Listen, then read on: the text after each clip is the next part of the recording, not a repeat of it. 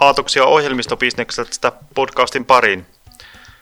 Tänään meillä on äänessä Markku Haukervi, Risto Pitkänen ja HR-asiantuntija Anna-Mari Lehtinen.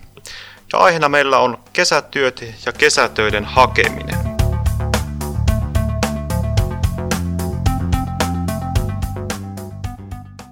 Risto, minkälaisia kesätyökokemuksia sinulla on? No joo, se oli ehkä niitä vanhoja hyviä aikoja tai huonoja aikoja, miten ajattelee. Olen 90-luvulla juuri laman aikoihin tehnyt ensimmäisiä kesätöitä, niin mulla oli niin paljon onnea, että pääsin paperitehtaaseen. Olin siellä muutamankin kesän. Voisiko sitä sanoa haalariharjoitteluksi tai tämmöiseksi miljööharjoitteluksi, tosin ehkä paperitehdas ei sellaisena toimi ihan kauhean hyvin tietotekniikan opiskelijalle. Mutta kahden ensimmäisen opiskeluvuoden jälkeen, jälkeen olin sitten siellä.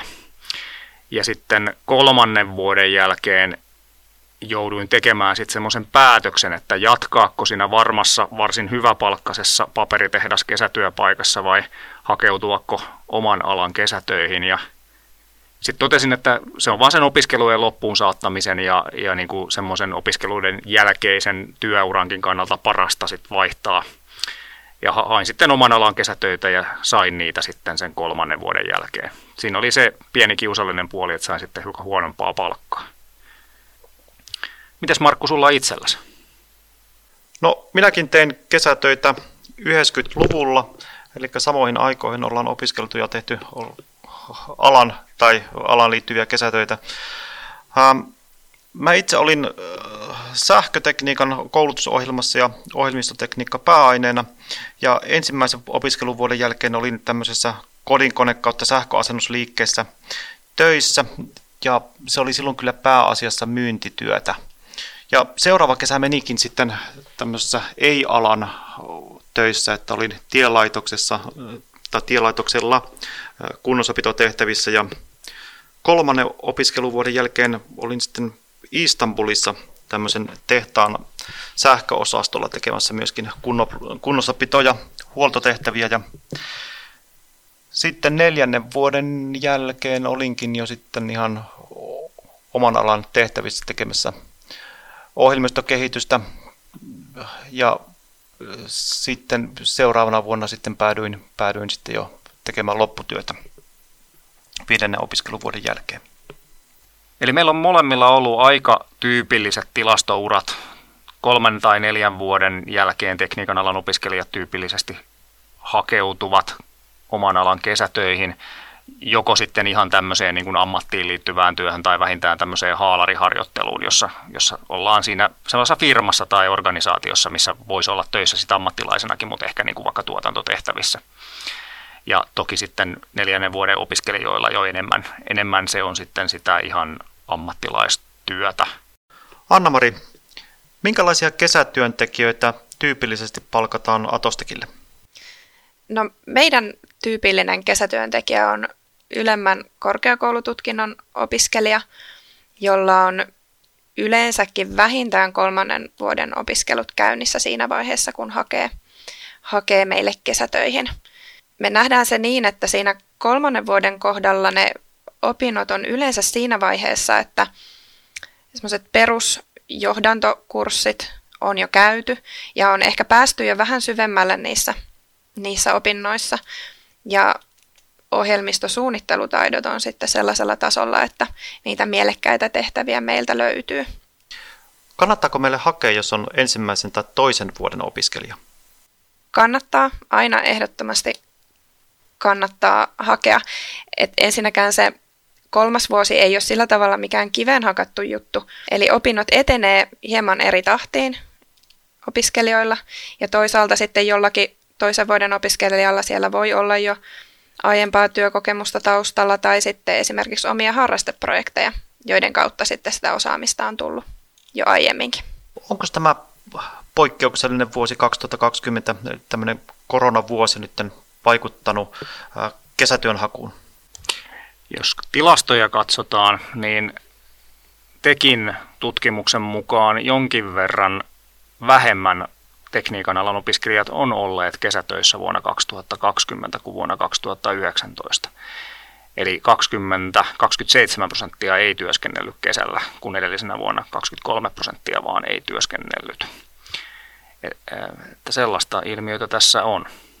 Onko se näkynyt Atostekilla millään tavalla? Meillä kesätyöntekijöitä aloitti viime kesänä ihan semmoinen normaali määrä, mitä aiempinakin vuosina.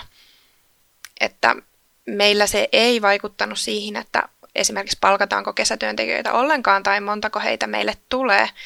Mutta toki siihen se on vaikuttanut sitten, että miten, miten me huolehditaan siitä kesätyöntekijöiden ohjaamisesta nyt etäaikana, kun käytännössä lähestulkoon kaikki tekee töitä kotona. Niin enemmän sitten siihen niin kuin käytäntöihin sen kesän aikana. Se on vaikuttanut kyllä. Ja mä arvelen, että ehkä yleisesti ottaenkin tällä alalla näihin IT-palvelualan työpaikkoihin esimerkiksi niiden kesätyöntekijöiden palkkaamiseen korona ei ehkä ole kauhean paljon vaikuttanut. Että tässä tekin tilastossahan on mukana myös semmoiset ei ole oman alan kesätyötä, tämmöinen niin sanottu haalariharjoittelu ja esimerkiksi ihan palvelutyöpaikoissa, missä opiskelijat tyypillisesti, varsinkin opintojen alkuvaiheessa paljon on kesäsinkin, niin nehän on vähentynyt koronan takia ihan selvästi. Varmaankin äh, IT-alalla monet kesätyötekijän rekrypäätökset ehdittiin jo tehdä ennen kuin nämä koronavaikutukset varsinaisesti iski, iski päälle. Meillä kesätyöhaku alkaa siinä tammikuun alkupuolella ja rekrypäätökset on yleensä tehty sitten jo helmikuun loppuun mennessä. Eli paljon tapahtuu siinä kahden kuun, kahden kuun aikana ja kesätöiden hakemisen suhteen kannattaakin olla jo hereillä sitten viimeistään nyt ja kartoittaa niitä työpaikkoja, johon, johon voisi hakea ja sitten sen lisäksi päivittää se oma CV. Alkuvuodesta me ollaan monesti mukana myös esimerkiksi erilaisissa opiskelijoiden rekrytapahtumissa. Ja ne on ollut hyviä paikkoja sitten tavata opiskelijoita ja jutella näistä kesätöistä ja kertoa, kertoa millaista se kesätöiden tekeminen on ja vastailla kysymyksiin – ja nyt sitten tänä vuonna tapahtumat on luonnollisesti sitten verkossa, mutta, mutta se on uusi tilanne sekä rekrytoijalle että opiskelijalle ja sinne kannattaa kyllä ehdottomasti osallistua. Työhakemuksia tulee varmaan hyvin paljon tässä ju- juurikin tammi-helmikuun aikana. Mitenkä kesätyönhakija voi varmistaa, että se oma hakemus tulee varmasti luetuksi? Kaikki hakemukset, jotka meille lähetetään, niin luetaan. Eli siitä ei, ei hakijan tarvitse kantaa huolta. Mä oon itse asiassa joskus lukenut joidenkin rekrykonsulttien kirjoituksia siitä, että millaisella taikatempuilla hakemuksen roskiin, välittömän roskiin joutumisen voi välttää että kuinka, kuinka täytyy löytyä jotain avainsanoja tai ei saa löytyä joitakin tiettyjä tai jotain sellaista. Ja tällaisten listojen tekijöille, näille rekrykonsulteille mä haluaisin sanoa, että te olette väärällä alalla. Teidän tehtävänne on lukea kaikki hakemukset. Joo, ja sitten yksi juttu, mikä monesti korostuu, on se, että puhutaan paljon siitä hakemuksen visuaalisesta ilmeestä. Ja siihen mä haluaisin myös sit sanoa sen, että tällä meidän alalla se visuaalinen ilme ei ole se pääpointti, eli ei se, miltä se CV näyttää. Sen tulee olla selkeä. Siitä on sillä tavalla, että kun mä sen luen, niin mun on helppo siitä nähdä, että mitä hakija on siihen mennessä tehnyt, mitä hän opiskelee, missä vaiheessa opinnot on menossa ja, ja onko siellä ehkä aiempaa työkokemusta alalta tai sitten jotain ihan muuta muuta työkokemusta. Että nämä on tärkeitä juttuja, että ne käy helposti siitä ilmi ja asiat on johdonmukaisia, ja, mutta ei niinkään se, että se tarvisi olla sitten jotenkin muuten visuaalisesti tosi tyrmäävä tai huomiota herättävä, niin se ei ole se tärkeä juttu. Sitten sen CV lisäksi siinä on sitten, me monesti pyydetään se opintorekisteriote, ja sillä on se pointti, että me nähdään sitten siitä helposti, että mitä kursseja ne opinnot sisältää. Ja kun meitä kiinnostaa sieltä erityisesti sitten ne ohjelmisto- ja tietotekniikan kurssit. Ja toisaalta meitä sitten kiinnostaa myös se, että millaisia erilaisia opintoaineyhdistelmiä niillä meidän hakijoilla on. Ja ne opintorekisterit monesti ehkä kuvaa vähän enemmän ja ne kurssilistaukset sitä, että mitä ne opinnot pitää sisällään, kuin sitten pelkästään sit ne pääaineiden nimet, koska ne monesti vaihtuu, tutkintouudistuksia tehdään ja ne voi pitää myös sisällään tosi erilaisia opintosuuntauksia. Ja sen lisäksi vielä eh, siinä hakiessa on hyvä kiinnittää huomiota siihen hakukirjeeseen. Eli että jos CVssä käy ilmi se, että mitä on siihen asti tehnyt, niin sitten hakukirjeestä mä toivoisin, että mä voisin sieltä lukea, että millaisia tehtäviä hakija toivoo, milloin hän voisi kesätöitä aloittaa. Se on ihan semmoinen tosi käytännön juttu. Ja sen lisäksi voi, voi kertoa sitten vielä, jos on esimerkiksi sitten niitä omia harrastuksia, jotka tukee, tukee sitten sitä, niitä tulevia, mahdollisia tulevia työtehtäviä. Nyt sitten hakija on lähettänyt hakemuksen ja sieltä mahdollisesti tulee sitten kutsut työhaastatteluun. Mitä tässä työhaastattelussa tapahtuu ja miten sinne kannattaa valmistautua? Haastattelua varten ei tarvi sen ihmeemmin valmistautua. Että meillä meillä niin lähtökohtaisesti riittää se, että tulee paikalle tai näin etäaikana, niin kun haastatteluja on tehty, tehty myös tota etänä, niin riittää, että on kamera päällä. Ja haastattelussa jutellaan yleensä sitten ihan niistä asioista, mitä esimerkiksi siinä CVssä on kertonut, eli opinnoista ja ehkä siitä aiemmasta työkokemuksesta, jos sitä on. Sen lisäksi tietysti on teknisiä kysymyksiä, joilla sitten selvitellään sitä teknistä osaamista. Ja sen lisäksi jutellaan yleensäkin siitä, että mitä niiltä, mitä niiltä kesätöiltä toivoo. Ja kannattaa aina tietysti muistaa se, että se haastattelu on myös sitten sille hakijalle semmoinen paikka ja mahdollisuus sitten kysellä haastattelijoilta sitten asioita ja selvitellä sitä, että miltä se yritys, yritys tai työpaikka vaikuttaa, mihin on hakemassa. Useinhan haetaan niin sanotusti hyvää tyyppiä. Pyritäänkö tätä jotenkin selvittämään työhaastattelussa? No kertokaapa mulle ensin, että mitä te ajattelette siitä, että mikä se hyvä tyyppi on? Mitä se tarkoittaa? Mulle tulee ehkä ensimmäisenä mieleen hieman semmoinen ekstrovertti henkilö. Ehkä, ehkä hieman stereotyyppisesti amerikkalainen Pepsodent hymy. Mutta eikö tässä hyvällä tyypillä usein tarkoiteta sitä, että tämä henkilö sopii työyhteisöön? Että jos me nyt ei tällaista kauhean ekstroverttia haeta, niin tämmöinen ihan normaali tai introverttikin henkilö sopii, kunhan tavallaan sopii siihen työyhteisöön ja tulee muiden kanssa toimeen. Tämmöistä mä ainakin ajattelisin hyvällä tyypillä.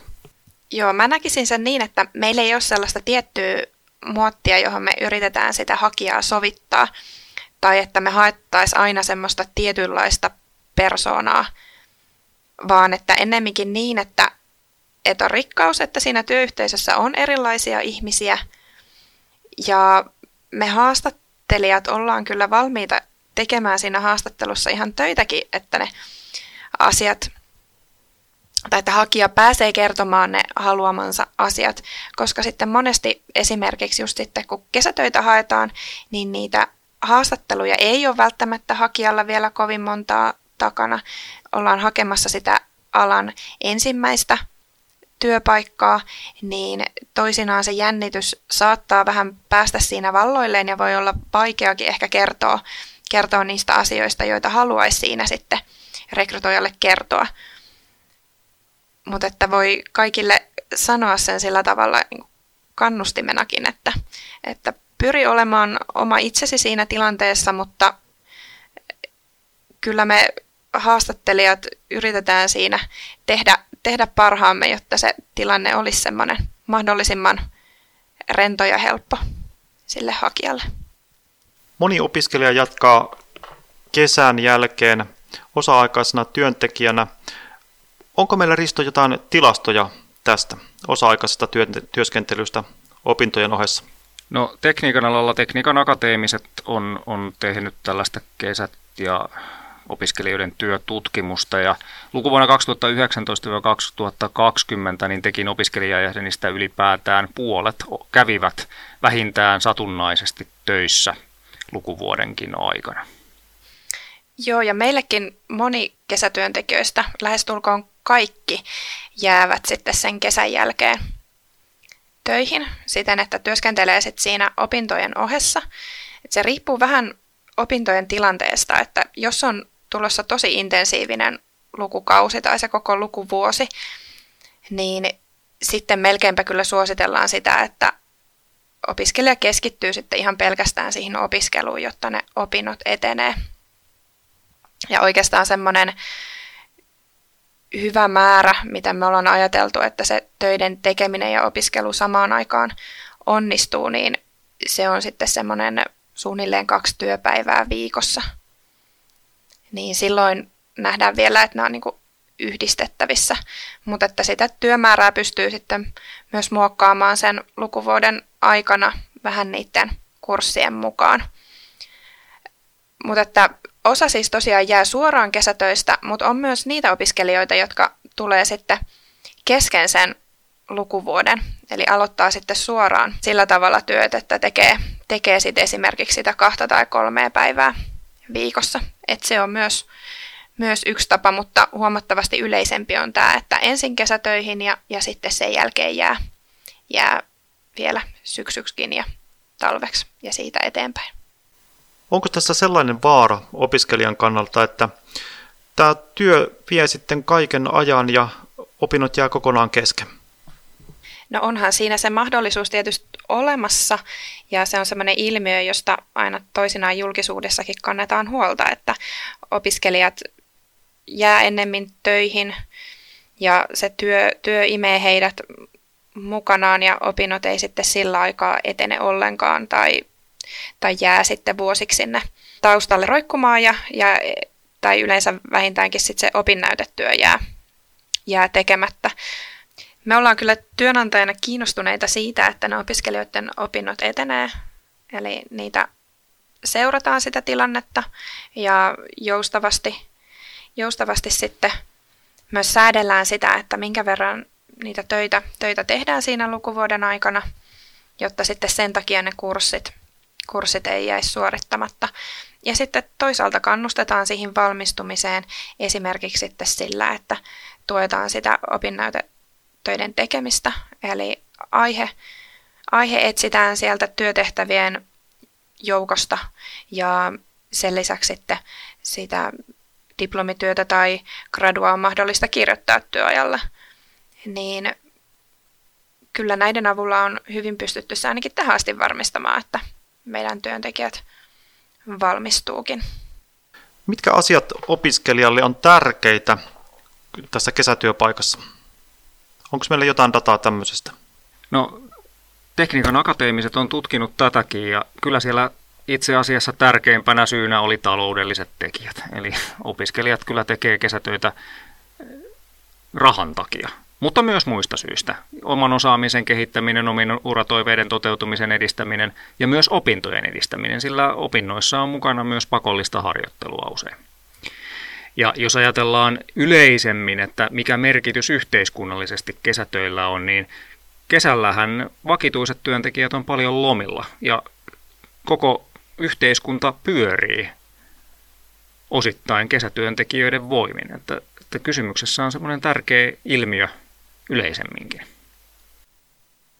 Ja meillähän käytännössä on se tilanne, että lähestulkoon suurin osa meidän työntekijöistä on tullut, tullut yritykseen kesätöiden kautta.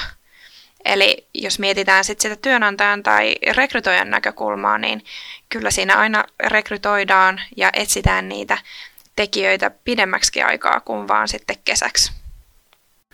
Hyvä. Tällainen oli kesätyöjakso tällä kertaa. Kiitoksia kaikille ja mikäli olet aikeissa hakea kesätöitä, laita CV kuntoon ja hakemus Atostekille. Kiitoksia. Kesätöiden aloittaminen etätyöaikaan tuntui aika jännittävältä alkuun, mutta sitten aika nopeasti siihenkin tottu, koska kuitenkin oli päivittäin tekemisissä aina muiden niin kuin, tiimiläisten kanssa ja sai riittävästi apua sitten niin kuin Google Meetien ja muiden etätyövälineiden kautta. Ohjelmistokehitys on ollut antoisaa, koska on päässyt käyttämään taitoja oikeaan projektiin, eikä vain harjoitusprojekteihin koulussa. Mullakin on opinnoissa vähän silleen eri asioita. Kuitenkin on ihan hauskaa, että on päässyt silleen tekemään myös muuta kuin koodausta tavallaan. Sitä ei osannut odottaa. Mä aloitin kesätyöt toukokuussa, jolloin suurin osa muista oli etätöissä. Mä itse olin koko kesän ihan toimistolla töissä ja en kyllä huomasi, että oli tällainen erikoisaika. Mun kokemuksen mukaan kesätyöntekijän asema ohjelmistoyrityksessä ei oikeastaan ero niin sanotusti normaalista, normaalista työntekijästä. Mä en niin kesän aikana mitenkään huomannut missään keskustelussa tai muuten, että olisin jotenkin niin kuin, tai että kohdeltaisiin eri lailla sen takia, että on kesätyöntekijä. Kun aloitin Atastekilla, olin opiskellut kolme vuotta ja valmistunut kaddeksi, eli niin kuin tämä alempi korkeakoulututkinto oli suoritettu.